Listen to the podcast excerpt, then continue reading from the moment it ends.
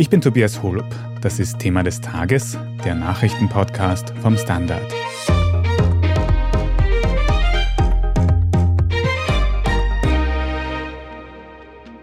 Mit rund 10 Prozentpunkten hat die ÖVP bei den Landtagswahlen in Niederösterreich ein historisches Minus eingefahren. In einem ähnlichen Ausmaß hat die FPÖ zugelegt. Und auch das ist bemerkenswert. Denn für aktuelle Probleme, an voran zum Beispiel die hohe Teuerung, bieten die Blauen kaum Lösungen an. Und diesen Eindruck haben wohl auch viele Wählerinnen von der SPÖ gehabt. Denn obwohl soziale Absicherung eine Kernkompetenz der Sozialdemokratie ist, gab es bei der Landtagswahl ein rotes Minus. Wir sprechen heute darüber, ob ÖVP-Landeshauptfrau Johanna Mikl-Leitner auf die falschen Themen gesetzt hat. Wir fragen nach, warum die FPÖ in Niederösterreich so erfolgreich war. Wir schauen uns an, was sie im Wahlkampf anscheinend besser gemacht hat als die SPÖ und welche Führungsdebatten durch dieses Wahlergebnis bei den Sozialdemokratinnen ausgelöst werden. Wir haben ja gestern direkt nach der Wahl schon eine erste Einordnung zu den Ergebnissen bekommen. Mittlerweile ist noch viel weiter ausgezählt. Katharina Mittelstädt, auch du hast für die Standard-Innenpolitik diese Wahl sehr genau beobachtet. Kannst du uns auch noch mal einordnen, wie schlimm ist denn dieses Ergebnis jetzt für die ÖVP? Für die ÖVP ist dieses Ergebnis, ich glaube, man muss das gar nicht schönreden, weitgehend eine Katastrophe. Also annäherungsweise 10 Prozentpunkte minus, das ist wirklich enorm, vor allem, weil es sich bei Niederösterreich wirklich um das schwarze Kernland handelt.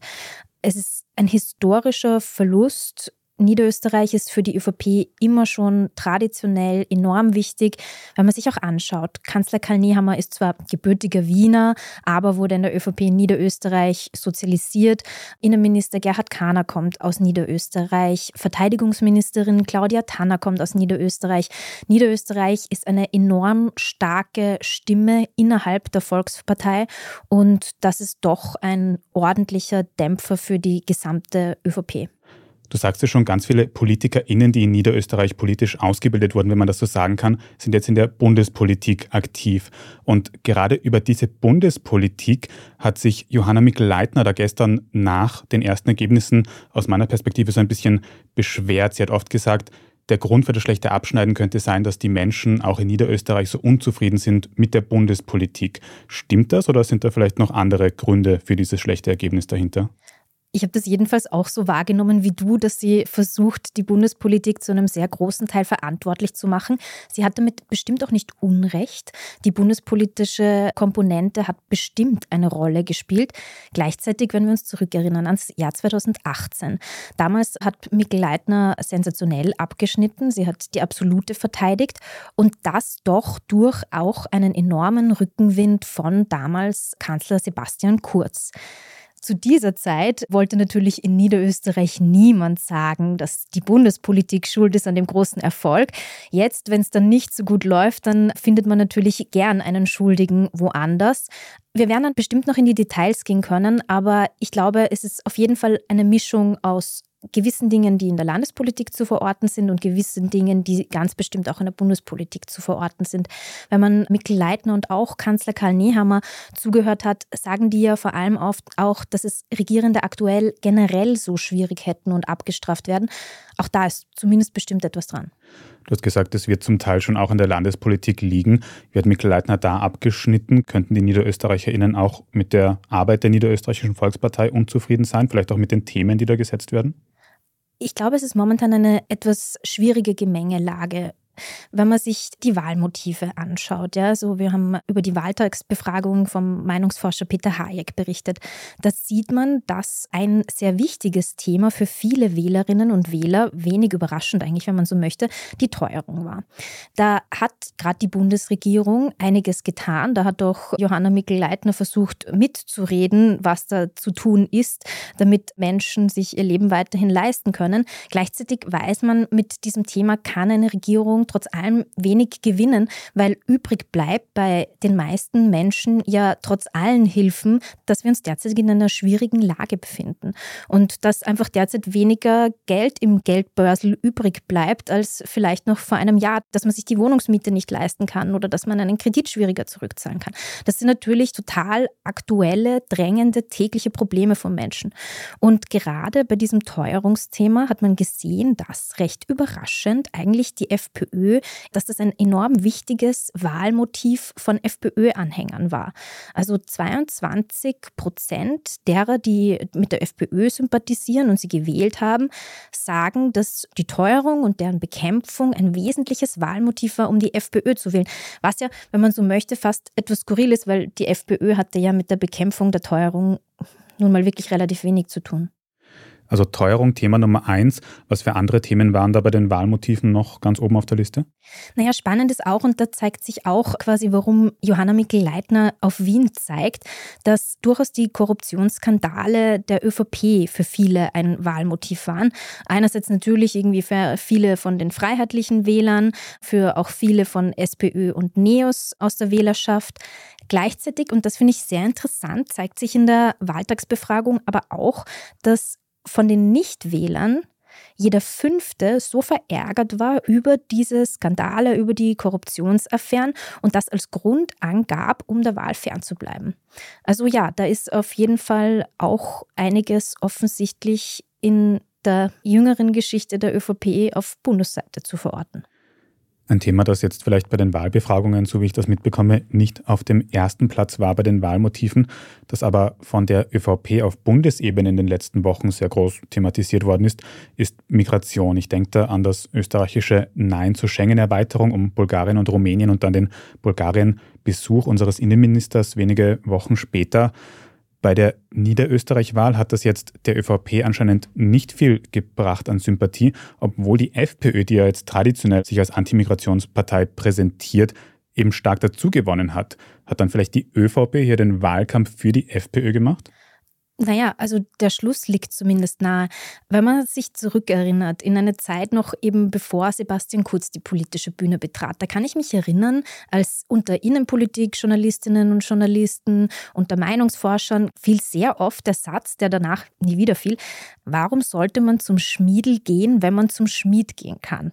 Gemeint war damit, wenn, egal welche Partei, sei es die ÖVP, sei es die SPÖ, über das Thema Migration spricht und da versucht, irgendwie Stimmung zu machen für sich selbst mit irgendwie guten Ideen oder Vorschlägen, dann gewinnt schlussendlich trotzdem immer die FPÖ, weil eben die FPÖ für dieses Thema bekannt ist und schlussendlich am meisten Vertrauen in diesen Fragen von vielen Seiten genießt. Unter Sebastian Kurz hat sich dieses Konzept irgendwie verändert, weil Sebastian Kurz es plötzlich geschafft hat, das Migrationsthema salonfähiger zu machen für eine breitere Masse und sehr viele FPÖ-Wähler durch eine sehr klare Positionierung in Migrations- und Asylfragen anzulocken. Und jetzt steht die ÖVP da Sebastian Kurz ist weg. Bei der vergangenen Nationalratswahl haben ganz bestimmt trotzdem noch sehr viele Menschen die ÖVP auch aufgrund dieses Themas gewählt. Und es wird versucht, irgendwie dieses Thema nun wieder für sich zurückzuerobern, obwohl der eigentliche Grundzeuge für die harte Migrationspolitik der ÖVP nun weg ist. Und das gelingt offensichtlich derzeit nicht. Und würdest du sagen, dass dieses ganze Migrationsthema in der aktuellen Situation mit den aktuellen Zahlen von Menschen, die zu uns kommen, die untergebracht werden müssen, wirklich ein akutes Thema ist oder eher konstruiert für den Wahlkampf quasi? Naja, es gab im Jahr 2022 sehr viele Asylanträge, die in Österreich gestellt wurden. Es ist darüber eine riesige Debatte ausgebrochen, ob das jetzt vergleichbar war mit dem Jahr 2015. Die gängige Antwort darauf war nein von seriösen Expertinnen und Experten, weil eben sehr viele Menschen, die einen Asylantrag gestellt haben, dann auch einfach weitergereist sind, also nicht in Österreich geblieben sind und somit, wenn man es negativ formulieren möchte, nicht das österreichische Problem waren. Gleichzeitig natürlich ist es derzeit ein großes Thema und das nicht nur, weil die ÖVP jetzt damit Stimmung machen möchte, sondern natürlich, weil es viele Fragen gibt, die gelöst gehören, weil es viel Diskussionsbedarf gibt innerhalb der gesamten Europäischen Union. Und deshalb würde ich nicht sagen, dass es ein rein konstruiertes Thema ist. Wer davon in jedem Fall profitiert haben dürfte, das ist eben die FPÖ, die bei dieser Niederösterreich-Wahl sehr stark dazu gewonnen hat. Wir reden jetzt gleich noch ein bisschen ausführlicher darüber, warum die FPÖ so gut abgeschnitten hat, was sie mit diesem Wahlerfolg jetzt anstellen könnte und warum Wahlerfolge bei der SPÖ aktuell eher ausbleiben. Wir sind gleich zurück. Ich bin die Franziska. Ich bin der Martin. Und wir wollen besser leben. Lohnt sich 10.000 Schritte zu gehen jeden Tag? Ist das Großraumbüro wirklich so schlecht wie sein Ruf? Spoiler, ja. Bringt's was, Intervall zu fassen? Wir fragen die, die es wirklich wissen und probieren es auch gleich selber aus. Bei Besser Leben, jeden Donnerstag eine neue Folge. Katharina, jetzt hat die FPÖ bei der Niederösterreich-Wahl sehr gut abgeschnitten. Auch in den bundesweiten Umfragen steht sie sehr gut da. Woran liegt das? Ist das wirklich nur dieses Migrationsthema, das diese enormen Beliebtheitswerte bringt aktuell? Nein, also das liegt ganz bestimmt nicht ausschließlich am Migrationsthema. Verschiedene Reportagen, die ich gelesen und gehört habe aus verschiedenen Wahlsprengeln, also kleineren Gemeinden, da kam sehr oft vor, dass Leute mit der Corona-Politik unzufrieden waren. Das ist natürlich auch zu einem großen Teil ein Bundesthema gewesen, aber wenn wir uns zurückerinnern, ein ganz wesentliches, extrem kontrovers diskutiertes Thema war die Impfpflicht und da war Johanna Mikl-Leitner als niederösterreichische Landeshauptfrau eine der starken starken Stimmen und Verfechterinnen einer Impfpflicht. Danach, wir wissen alle, es kam nie dazu. Es kam zuerst einem großen Zusammenschluss der allermeisten Parteien außer der FPÖ, dass das das Richtige wäre. Dann fanden es plötzlich doch nicht mehr alle so gut. Es wurde ein Gesetz geschaffen, das dann aber nie wirklich in Kraft hat. Also es war ein riesiges Chaos um diese Impfpflicht, mit der Johanna Mikl-Leitner durchaus verbunden wird. Und das ist offenbar etwas, das ihr manche bis heute übel nehmen also eine Abstrafung für die Corona-Maßnahmen der letzten Jahre, von der jetzt also auch die FPÖ anscheinend maßgeblich profitiert.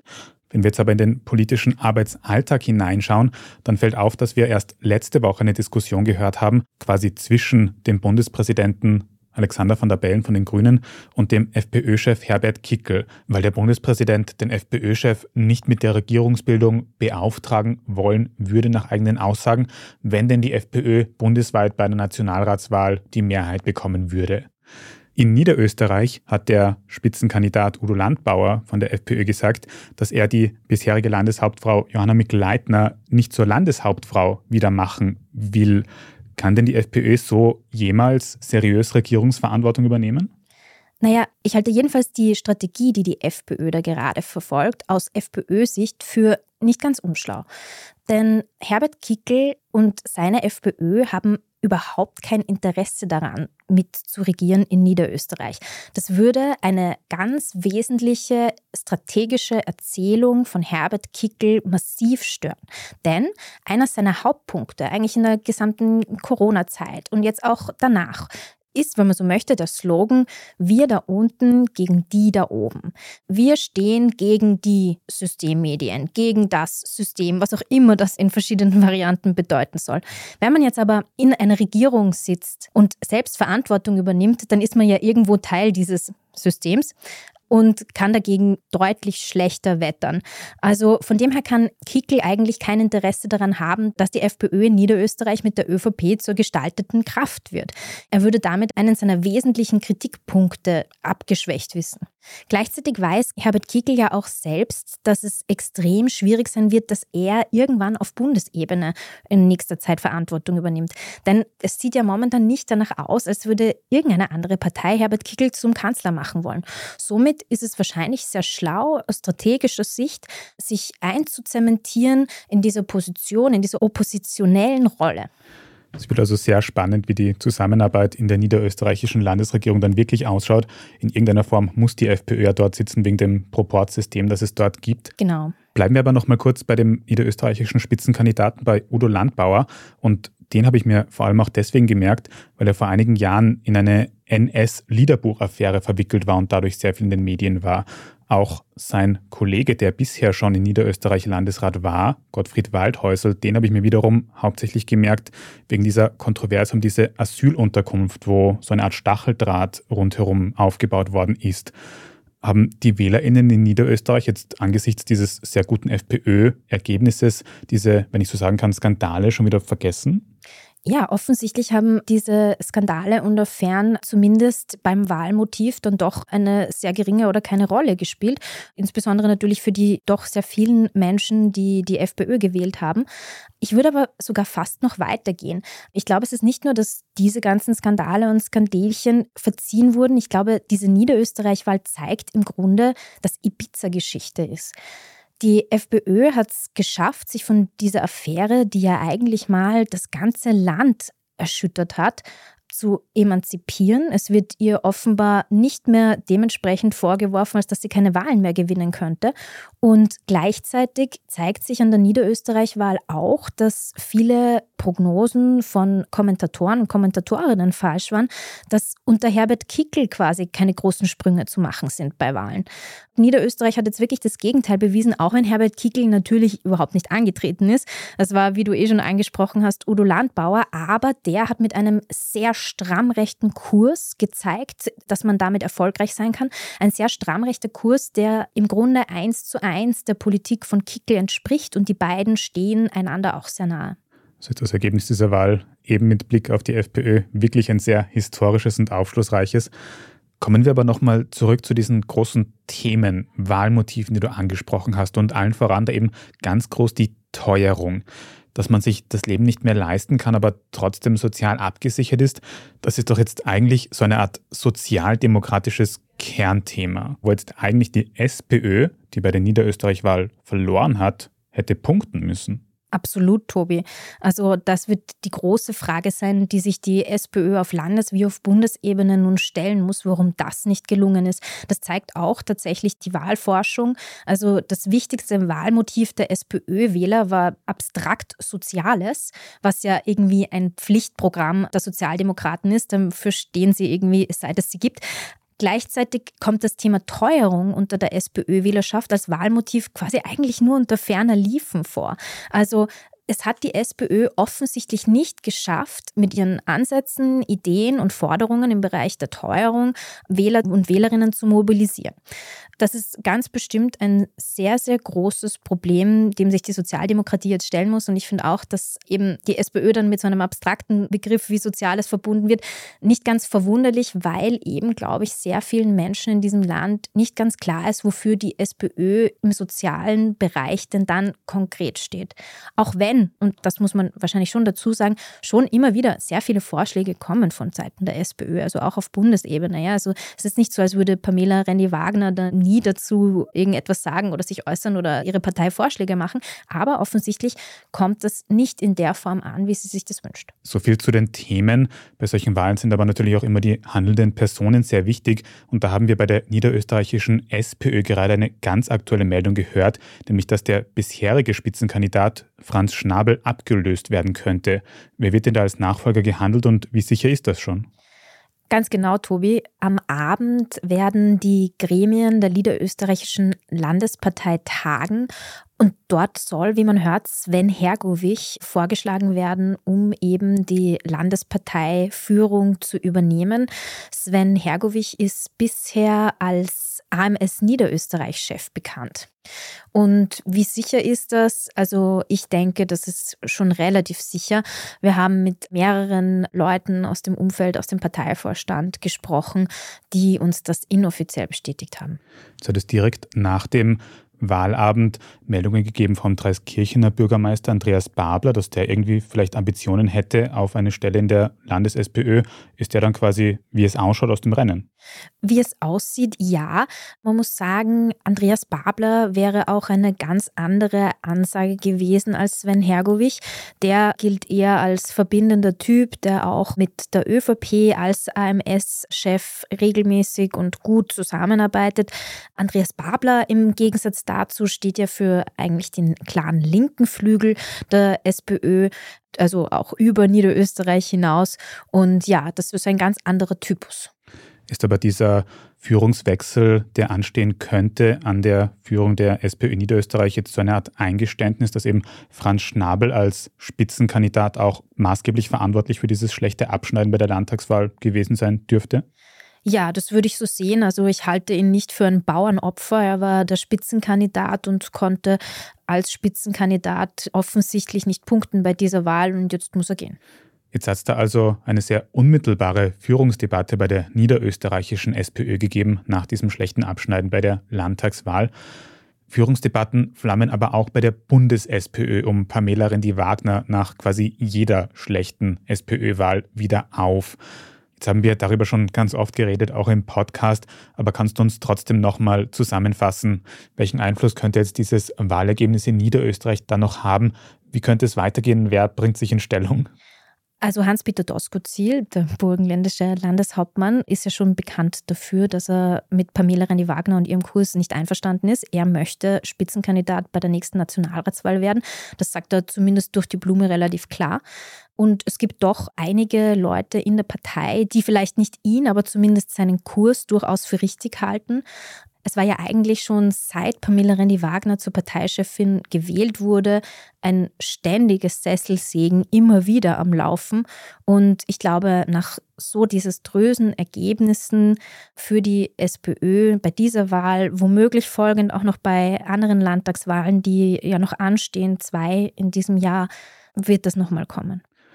Wenn wir jetzt vergleichen, dieses sehr gute Abschneiden der FPÖ das eher schlechte Abschneiden der SPÖ bei dieser Niederösterreich-Wahl. Und wenn wir uns auch überlegen, wo die Bundesparteien in Umfragen liegen, was denkst du, was macht die FPÖ das so richtig, dass die SPÖ anscheinend so falsch macht? Das ist eine Frage, die, glaube ich, in den nächsten Tagen und Wochen noch sehr intensiv diskutiert werden wird, vor allem innerhalb der SPÖ. Es stehen ja da jetzt auch mehrere Gremiensitzungen an, in der diese Frage, glaube ich, der Hauptpunkt sein wird. Klar ist, glaube ich, dass die SPÖ definitiv ihr Profil wieder schärfen wird müssen. Das ist eine Diskussion, die in der SPÖ schon seit sehr langer Zeit läuft. Pamela Rendi-Wagner, kann ich mich erinnern, bevor die Corona-Krise ausbrach, wollte ja eigentlich da einen großen, breiten Prozess in ihrer ganzen Partei einleiten, um damals das letzte Nationalratswahlergebnis, das auch das historisch schlechteste war, im Übrigen quasi zu analysieren und daraus Schlüsse zu ziehen. Dazu ist es schlussendlich nie wirklich gekommen. Und ich glaube, das war ein Fehler. Ich glaube, in der SPÖ sollte eine sehr breite Debatte darüber geführt werden, wofür man in Zukunft denn nun eigentlich stehen will und das konkret. Schauen wir noch ganz kurz in die Zukunft und die nächsten größeren Wahlen, die stehen im Bundesland Kärnten an, die Landtagswahlen dort. Es ist sehr spannend in dem Kontext jetzt, weil dort traditionell sowohl die SPÖ als auch die FPÖ oder teilweise abgespalten das BZÖ sehr erfolgreich waren. Werden da jetzt in Kärnten die Blauen auch die Roten überholen? Das wäre dann doch zumindest ein wahres blaues Wunder, zumindest wenn man sich das vergangene Wahlergebnis in Kärnten anschaut. 2018 kam die SPÖ auf fast 48 Prozent in Kärnten, also es ist wirklich ein rotes Kernland. Die SPÖ ist an der absoluten Mehrheit knapp vorbeigeschrammt. Die FPÖ lag 2018 bei 23 Prozent. Also wenn die FPÖ da die SPÖ tatsächlich überholen würde, dann wäre das ein gigantisches Desaster für die SPÖ und ein unfassbarer Erfolg für die FPÖ. Ich glaube, es ist aber doch nicht ganz wahrscheinlich. Nicht ganz wahrscheinlich, aber auf jeden Fall bleibt es politisch spannend in diesem restlichen Jahr. Danke mal für diese tiefergehende Analyse zur gestrigen Niederösterreich-Wahl, Katharina Mittelstädt. Gerne, danke für die Einladung, Tobi. Ja, und bei uns geht es jetzt dann gleich noch weiter mit den anderen wichtigen Meldungen des Tages. Da sprechen wir zuerst über die aktuellen Gewaltausbrüche im Nahen Osten. Wenn Ihnen diese Folge von Thema des Tages bis hierhin aber schon gefallen hat und Sie keine weitere mehr verpassen wollen, dann abonnieren Sie uns am besten gleich auf Ihrer liebsten Podcast-Plattform. Bei der Gelegenheit können Sie gerne auch eine gute Bewertung oder einen netten Kommentar dort lassen. Das hilft uns nämlich sehr dabei, dass uns noch mehr Menschen finden können. Jetzt aber dranbleiben, wir sind gleich zurück.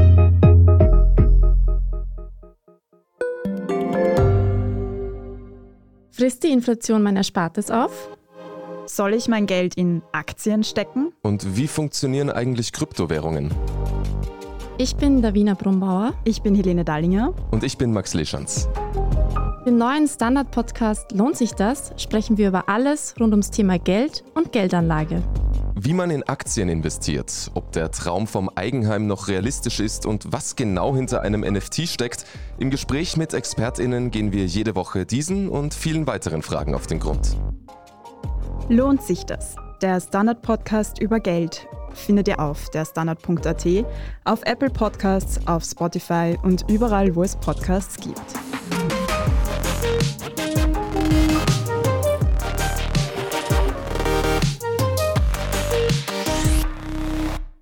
Und hier ist, was Sie heute sonst noch wissen müssen.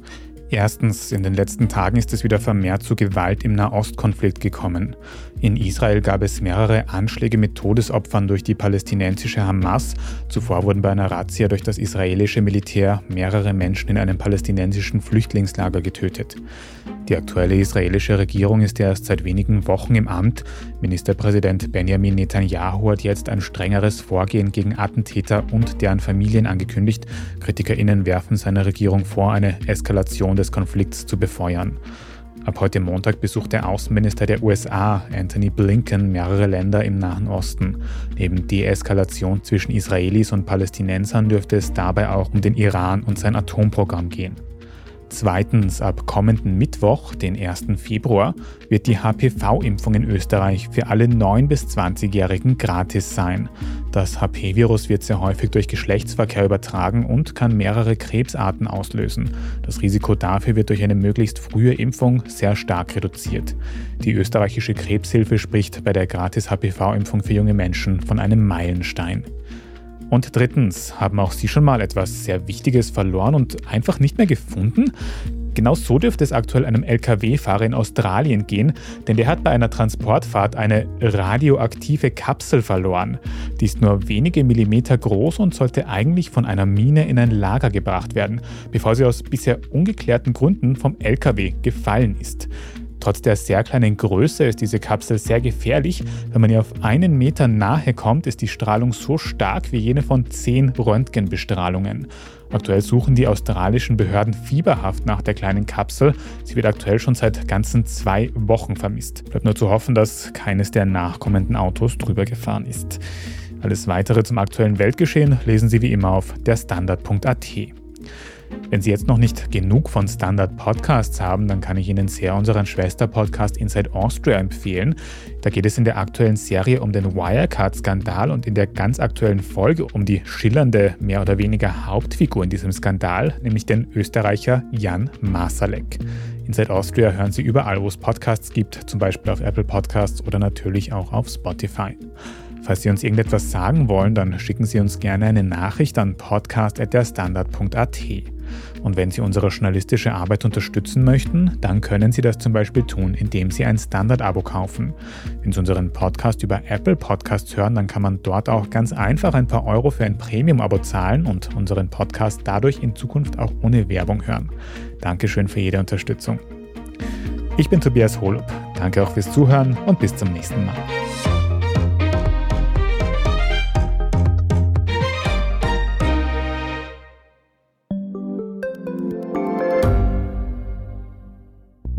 Schaffen wir es noch, die Erderhitzung zu stoppen? Wie verändert künstliche Intelligenz unser Leben? Wie werden wir in einer heißeren Welt leben, arbeiten, urlauben? Und wann fahren Autos autonom? Ich bin Alicia Prager. Und ich bin Florian Koch. Um solche und viele weitere Fragen geht es im Podcast Edition Zukunft und Edition Zukunft Klimafragen. Wir sprechen mit Expertinnen und Experten und diskutieren Lösungen für die Welt von morgen. Jeden Freitag gibt es eine neue Folge.